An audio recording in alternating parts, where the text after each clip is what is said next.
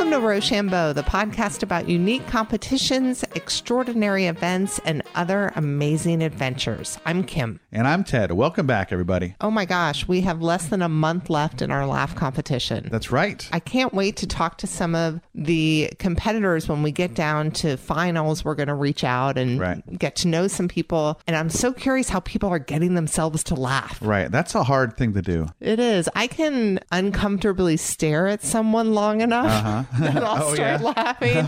Even saying it makes me want to giggle a little bit. But I know very few other ways to really get myself to laugh. I think if I read autocorrect fails, I'm going to laugh Right every on. time. Well, we don't care how you get yourself to laugh. Just get yourself to laugh and call our laugh line. And that number is 470. I can't read that.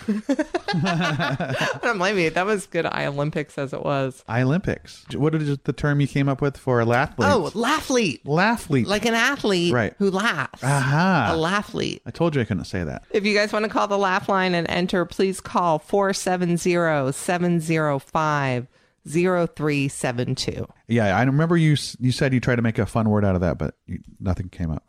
Yeah, because uh, zeros don't have letters associated with them. Right. And There's Oh, a there you lot go. of zeros in our phone number. Next laugh line will do better. Yes, Right. indeed. So what you got going on today, Ted? Oh, Kim, Kim, Kim. What, what, what? All right, this is a big one. Today's episode is the World Nomad Games. The World Nomad Games covers such things as golden eagles, stick wrestling, Gilgamesh, goats, and maybe minotaurs. There's a lot going on There's with the a World lot Nomad of Games. words I don't know. Right. What was that last one?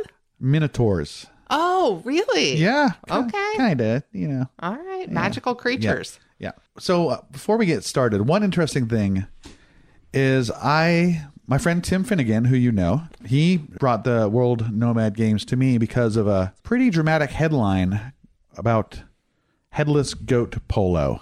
Yes. Yes. Now that you say it, Yeah. Tim sent me that same headline and then immediately apologized. he was like, Is this too much? I'm so sorry. Um, that's kind of a extreme headline. That's crazy. Is that what it sounds like? yes. It, it truly is. People the- playing polo with a headless goat? Yes. Yeah, but consider that football was called tossing old pigskin around because they used pigskins. Okay. Same thing. It's just culturally different. Fair enough. Yeah. So the World Nomad Games was started in Kazakhstan. I'm going to get that wrong a lot. and it was kind of a, as a way to celebrate their heritage and celebrate this different cultural aspects of that region. Um, it was started by, spearheaded by former Kyrgyzstani president Almazbek Atambayev and the Kyrgyzstan government. The goal in 2012 was stated to the revival and preservation of the culture of nomadic civilization. Wow. So this is not that old. Not that old. an no. event. There's only been three of the World Games that happens every two years. Wow. Started in 2012. All right. So talk to me about some of the less horrible sounding things that happen at the Nomad Games. You mentioned something about sticks. We're going to get to that. Okay. Yeah. All right. So the goal is to highlight ethnic sports practiced in Central Asia. Central Asia being pretty much the stands: Kazakhstan, Kazakhstan, Azerbaijan, which is not a stand, Uzbekistan, Turkmenistan, Tajikistan.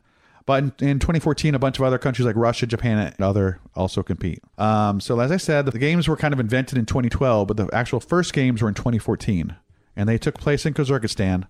There was 583 athletes from 19 countries, and there was 10 sports. Wow, that is impressive for our Yep. first time. Yep. But by the second time in 2016, there was 1,200 athletes. Uh, 62 countries participated, and there was 26 types of ethno sports. Oh my gosh. So this is really taken off. Yeah, it's really taken off. Taken off so much that I think they invented that term ethno sport because uh, I That's know- a very descriptive term. It I, is. I get it. And it makes me want to be a lot more respectful of my lack of understanding of someone playing polo with a headless goat. Right, right, yeah. I mean, that's what got me. You know, that was my first flush was like, "Gosh darn, that's weird." But the more I got into it, I was like, "Oh, okay, um, I, I get it." So the goal was the revival, development, and preservation of the ethnoculture and the ethnosports, diversity, and originality of the people of the world in order to foster a more tolerant and open relationship between people. That's killer. Yeah. The slogan of the Third World Nomad Games is United in Strength, United in Spirit. So, you know, you come together through sport, you learn someone else's sport, you play that with them, and a lot of the differences fall away. Which Super is pre- pretty cool. cool, yeah. So the last games was in 2018, where there's 2,000 athletes from 80 countries, and there is 150,000 people watching. A third of them were f- foreign tourists. So it is, yeah, totally growing quickly. Um, okay, so you want to hear about the events. I do. All right, here we go. This is some good stuff. The sports are both unusual regional sports as well as more traditional ones like archery. Um, of course, we're here to talk about the unusual. You know, that's what we do. course we are. Yeah. It's our bread and butter. Yep. There's something like 37 events going down, and I'm going to spend about 10 minutes on each one. you Nah, nah, nah, I'm not gonna do that. So I'm gonna break it down into some groupings. So you've got your intellectual games. There's traditional strategy games from the Kazakh Republic, uh, Turkey, and West Africa. Uh, one of those is Ordo, a traditional game. Ordo is one of the most widespread games in Kaz- Kazakhstan, having survived from ancient times to the present day. Neat. Yeah. And what is it? Well, the word Ordo refers to the general's headquarters of the Khan's palace, and the game itself reproduces the fight to conquer the general headquarters. It's played with rocks in a big circle. Cool. Yeah, sounds cool. Um, archery is big. There's six archery events from the Kazakh, from Turkey, from Korea, uh, from Hungary. There's horse races, as you would imagine, out there on the steeps. Did you call it the steeps? I'd call it the steeps. Okay. Yeah. There's six types of horse races. There's races over long distance, different ages of horses racing, flat races, distance racing, and then there's wrestling. Mano y mano. Wrestling is huge. Um, this isn't like the wrestling we saw at Dragon Con Cam. It's not a bunch of dudes in tights. Um, this is the real deal. It's universal. There's 14 different types of wrestling represented here because each country kind of has its own form.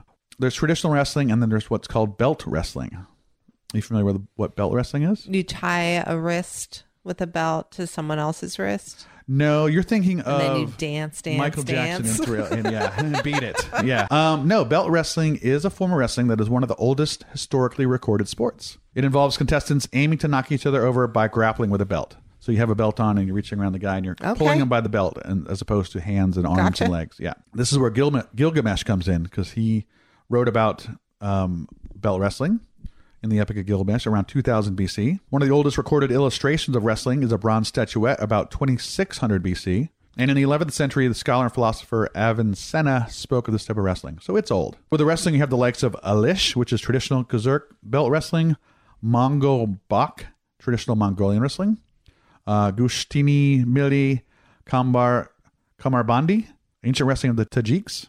Cis- Caesareum is a traditional wrestling from South Korea, and also they have sumo, the national Japanese wrestling that we all know about.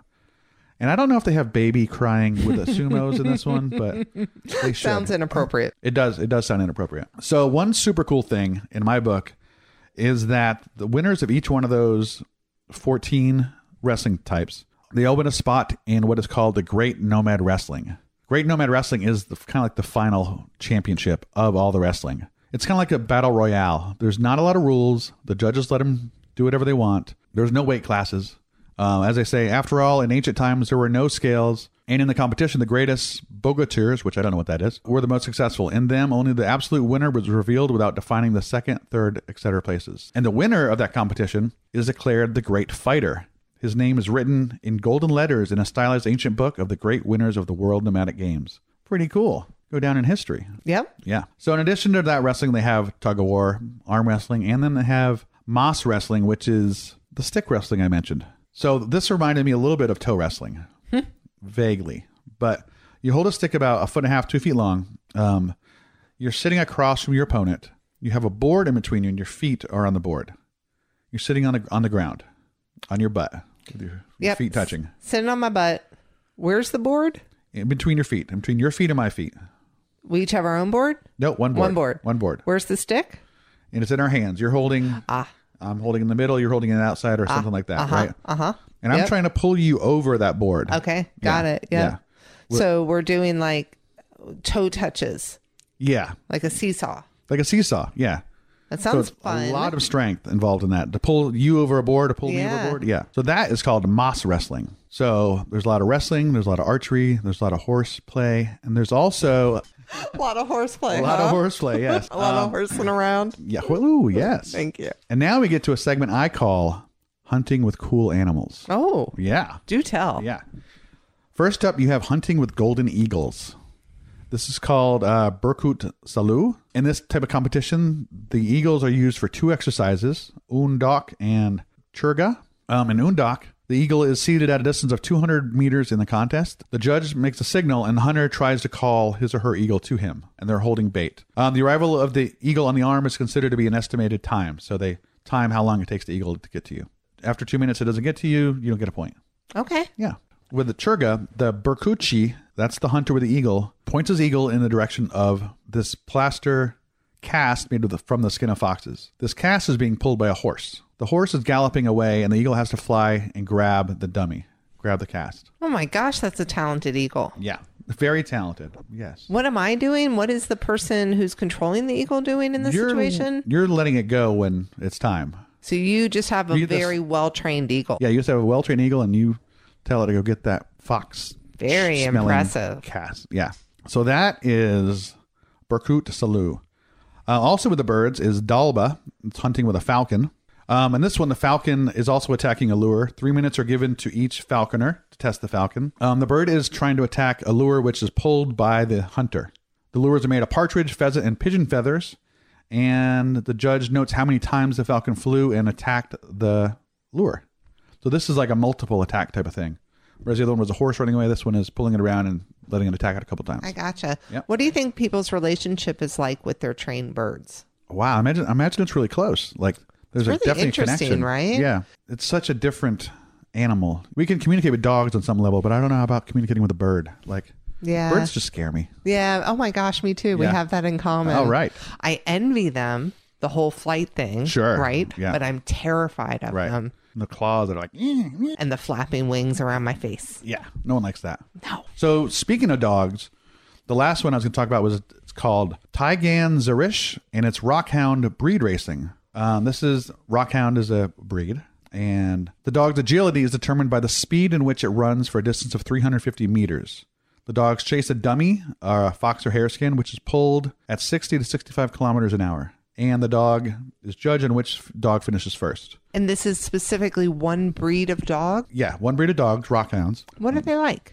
they're very sleek. Like Hmm. um they look very fast. I mean, they're going 60 to 65 kilometers an hour. They're pretty fast. Incredibly Yeah. fast. All muscle, you know, very thin, no, long no, nose. One interesting thing about this race three dogs were released simultaneously. And if your dog bites another dog, it's disqualified. Oh, good. Right. So, like, Yeah. that's part of the thing is don't bite the other dogs.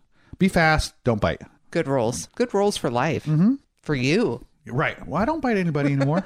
anymore. Right. Especially not when I'm racing, which I don't do. So that's the doing cool stuff with animals part of the show. I love it. And we're going to round out with a thing you've been waiting for doing stuff from horseback. Okay. Yeah. The first one is called Ur and Nish, and this is the horseback wrestling of horsemen.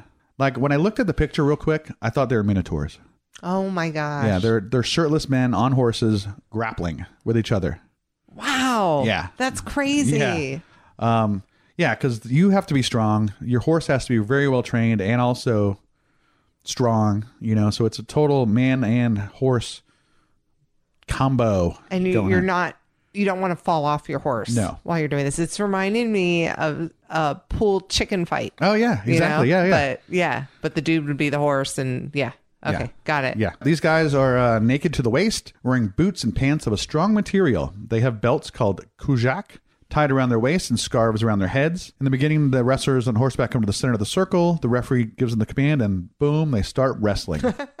Um, the horses have to be very strong and hardy. They endure a lot, be even tempered and maneuverable, and must obey every command. I mean, Wow. it's as much of a, a horse competition as of the rider competition. To win, one needs to pull the other opponent from the horse, and as any part of the body touches the ground, he's out. brutal And I know you've been waiting for the goats. okay Okay. Now this is called Coke Baru. Uh, Coke Baru and Kirk Kaz- Kazirk. I still am saying that wrong. It's called. It means gray wolf. So long ago, there was widespread hunting of wolves. Uh, when a group of men on horseback chased a wolf, they would overtake it, kill it with blows to the head with clubs, and after one of the horsemen killed a wolf, he would put it across his saddle, and the rest of the riders tried to take it away as they rode back to the village, celebrating, you know, we, we stopped the wolf. At some point, they replaced the wolf with a goat, which is probably nice. Um, Probably a little easier. probably so, yes. And I don't know why this goat is headless and footless, but it's just like a furry ball at this point, That's pretty much. just crazy. Yeah. So the riders are fighting for the carcass of the goat. It's necessary not only to take possession of it, but to keep it and throw it in the Te Kazan, which is the goal of the opponent's team. So it is really a lot like polo and football. You know, you- sure you're is. taking this pigskin carcass thing, going downfield on a horse, throwing into the goal. Um, of course, the team that scored the largest number of goat carcasses wins. Wow. Yeah. Uh, also, be sure to note that players who use alcoholic beverages or narcotic substances before the game are not allowed to play. Yep. Good to know. Got it. Not Yep. a big drinking part of the world. No, it's not. No, but it's a very rough and rugged Brutal. and proud part of the world. Yeah, and that Kim is the World Nomad Games. Mind blown. Is your mind blown? My mind is blown. I'm going to need a little bit of recovery time. yeah, from that this was one. a lot of stuff to cover. This is a good thing to note. Um, these games are not just about the sport. There's also a big cultural element to it. They have villages set up, uh, yurt villages. There's cultural events. There's dance. There's food. There's I love all arts of and that crafts. part. That Yeah. sounds wonderful. Yeah, so it's one big, huge thing. It's not just all sport, but Right. It's yeah. not all goat carcasses. It's not. No, a lot of beautiful things. There's some snacks to be had. right. And if you want to go to the stands, um, actually in 2020, it's going to be in Turkey. right on. Yeah, Turkey grabbed a hold of it and we're running with that goat carcass. If you want to find out more, you can go to worldnomadgames.com and that has all the information, all the sports and all the activities and everything going on with it. Perfect.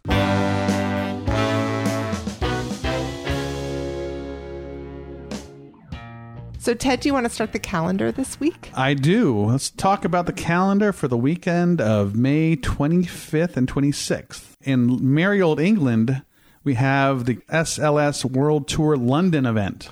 Skateboarding. Killer. Street skateboarding. What's the difference between street skateboarding and something else? I don't even know what to compare it to. Right. There's bowl skating, which now they call it park, park skating because you skate in bowls and there's all different si- types of bowls and All right. pools and such. And And, this there's is- ramp skating, which is dead. To that's what- you or to that's what they say. everyone? Is to Okay. keep for ramp skating dead. Okay. Yeah. Cool. Yeah, but street skating is rails and ledges and hubbas and All the crazy boxes and- stuff. yeah, a lot of flippy flips and That's awesome. grinds and switch stuff. Yeah. Oh my gosh. Yeah. What a fun one to see live. Yep, and this is the they say it's the world's most prestigious skateboarding event. Bec- Maybe because it's in England, it's just fancier.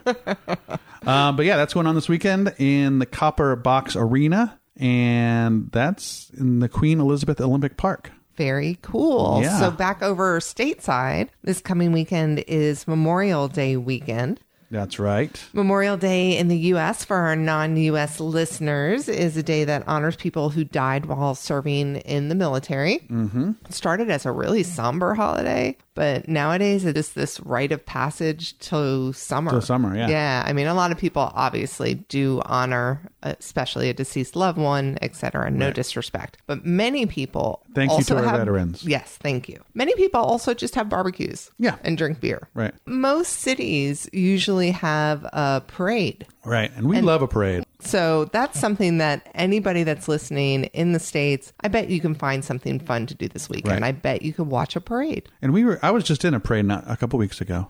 I know. Yeah. I didn't get to be in this one, but Ted and I are in the same crew. Mm-hmm. K R E W E. That's right. It's the crew of Optical Delusions. Yes, and we dress all in crazy black and white patterns, and it was a blast. It's so fun. And um, would you call him our crewmaster? What would you call JP, I don't know. the guy in charge of the crew? I'm not a New Orleans enough to know what that's called. All right, somebody send us an email or Facebook us and let us know what the official term is for the person who runs like a New Orleans Organize parade the crew. Yeah, Yeah. The chief. I like Okay, chief. Sure. Yeah. we'll call him chief. Or captain. But one day I'd like to have JP on the podcast. Oh, so yeah. he can talk about parading and um, his history with New Orleans. Yeah, that'd be awesome. Right on. So what do you have for me, Kimberly? All right. Well, in San Francisco, it Mm-hmm. is the 41st annual Carnival, Carnival San Francisco. All and right. Speaking of a parade, on the 26th at 9:30 in the morning, they have the parade of all parades. It's their grand parade and it looks like something out of well, carnival. and Right. Mardi Gras and all of those wonderful elaborate floats, Big, and huge dancers. costumes Oh and- my gosh, fancy dress all over the place. So Mm. Uh-huh. Oh, I love that. I know. And this is a free one. So if anybody's in San Francisco or headed there this weekend, please don't miss it. Do you have anything else? I do. This, of course, is the weekend for the kinetic race, the Grand Kinetic Race Grand Championship We are huge in fans. Humboldt, California, which we covered in episode three. that is true. I distinctly remember one of our interviewees saying, I couldn't imagine being anywhere else on Memorial Day weekend than Humboldt, California. And you know what? We have, we said at the time that we were going to go. And guess what? Not this year. No, no, we lied. No, We haven't and they been were yet. so kind and personally invited us, Yes. and we are looking forward to it. I'm putting it on the list for next year. Yeah, next year. Fair enough. If you're anywhere near Humboldt, California, go. It's an amazing race. Like they build these crazy contraptions, and you got to race over sand and water and on the road, and you got to look cool, and it's all human powered. Yeah, and it goes on for 50 miles. Right? It's Yep. insanity. It's insanity. Yeah, and check just it out. beautifully um, stunning. Very, very cool. Yes, listen to that episode, learn more, go to California, go to San Francisco, go to Humboldt. You can do a little California weekend. There you go. I love it. I love it. All right, Ted, you got anything else? No, that's all for today. Thank you, Cadillac Jones, for all the fantastic music. We appreciate you guys and we appreciate you, dear listener. Subscribe or follow us on your favorite podcast app. We would sincerely appreciate it. And if you do, then you'll get alerts when we have new shows and we'll be able to keep in touch more. Right. And also follow us and all the good stuff on the social medias. Um, we're still having the laugh competition. Sign up for that. Ha, ha, ha. so we find out more about that on our Instagram and Facebook account. Yep. And Yeah. our website, which is rochambeaupodcast.com. Slash laugh for the competition part. Indeed. And if you guys wanted to do one thing for Ted and I, if you enjoy this podcast, please tell a friend about it. Oh yeah. Yeah. We want we want to know your friends. Yeah. Tell at least one. Well, that's about it for this week. Till next time, people. Goodbye.